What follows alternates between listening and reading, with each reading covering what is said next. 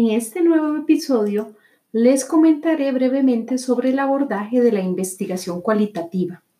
Recordemos que en la investigación cuantitativa hablamos de diseño. Iniciemos mencionando que la investigación cualitativa en sí misma es un diseño porque nunca habrá dos investigaciones cualitativas iguales. Puede que algunos estudios compartan similitudes, pero nunca podrán ser réplicas como en la investigación cuantitativa. Los diseños básicos de investigación cualitativa son cinco. La teoría fundamentada, el diseño etnográfico, el narrativo, el fenomenológico y la investigación-acción.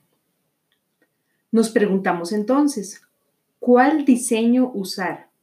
La respuesta es simple.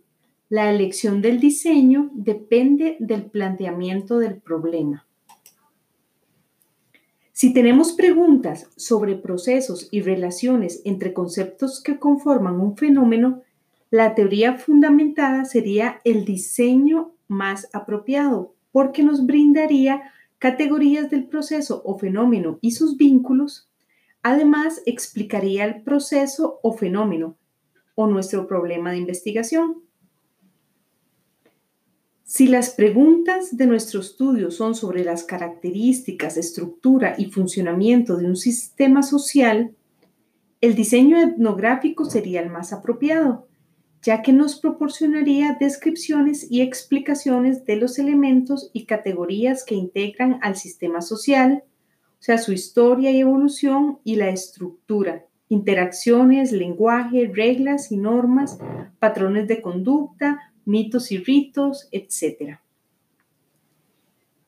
Si nuestra investigación, las preguntas orientadas a la comprensión o sucesión de eventos a través de las historias o narrativas de quienes la vivieron, o sea, experiencias de vida bajo una secuencia cronológica, el diseño narrativo es el que necesitamos, ya que nos hablaría sobre las historias, hechos, eventos y experiencias siguiendo una línea de tiempo ensambladas en una narrativa general y obtendríamos categorías relacionadas con tales historias y narrativa.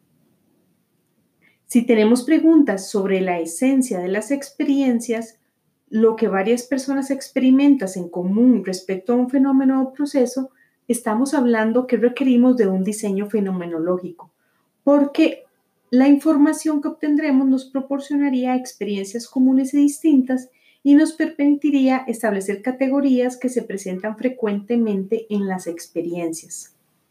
Finalmente, si nuestras preguntas de investigación son sobre problemáticas o situaciones de un grupo o comunidad, incluyendo, ambos, incluyendo cambios, la investigación-acción es el diseño ideal ya que nos proporcionaría un diagnóstico de problemáticas sociales, políticas, laborales, económicas, etcétera, de naturaleza colectiva y además nos brindaría categorías sobre las causas y consecuencias de las problemáticas y sus soluciones. Nos preguntamos qué pasa con los estudios de caso. Los estudios de caso son considerados por algunos autores como una clase de diseño a la par de los experimentales, los no experimentales y los cualitativos, mientras que otros los ubican como una clase de diseño experimental o un diseño cualitativo etnográfico. También han sido concebidos como un asunto de muestreo o método. La realidad es que los estudios de caso son todo lo anterior Poseen sus propios procedimientos y clases de diseños.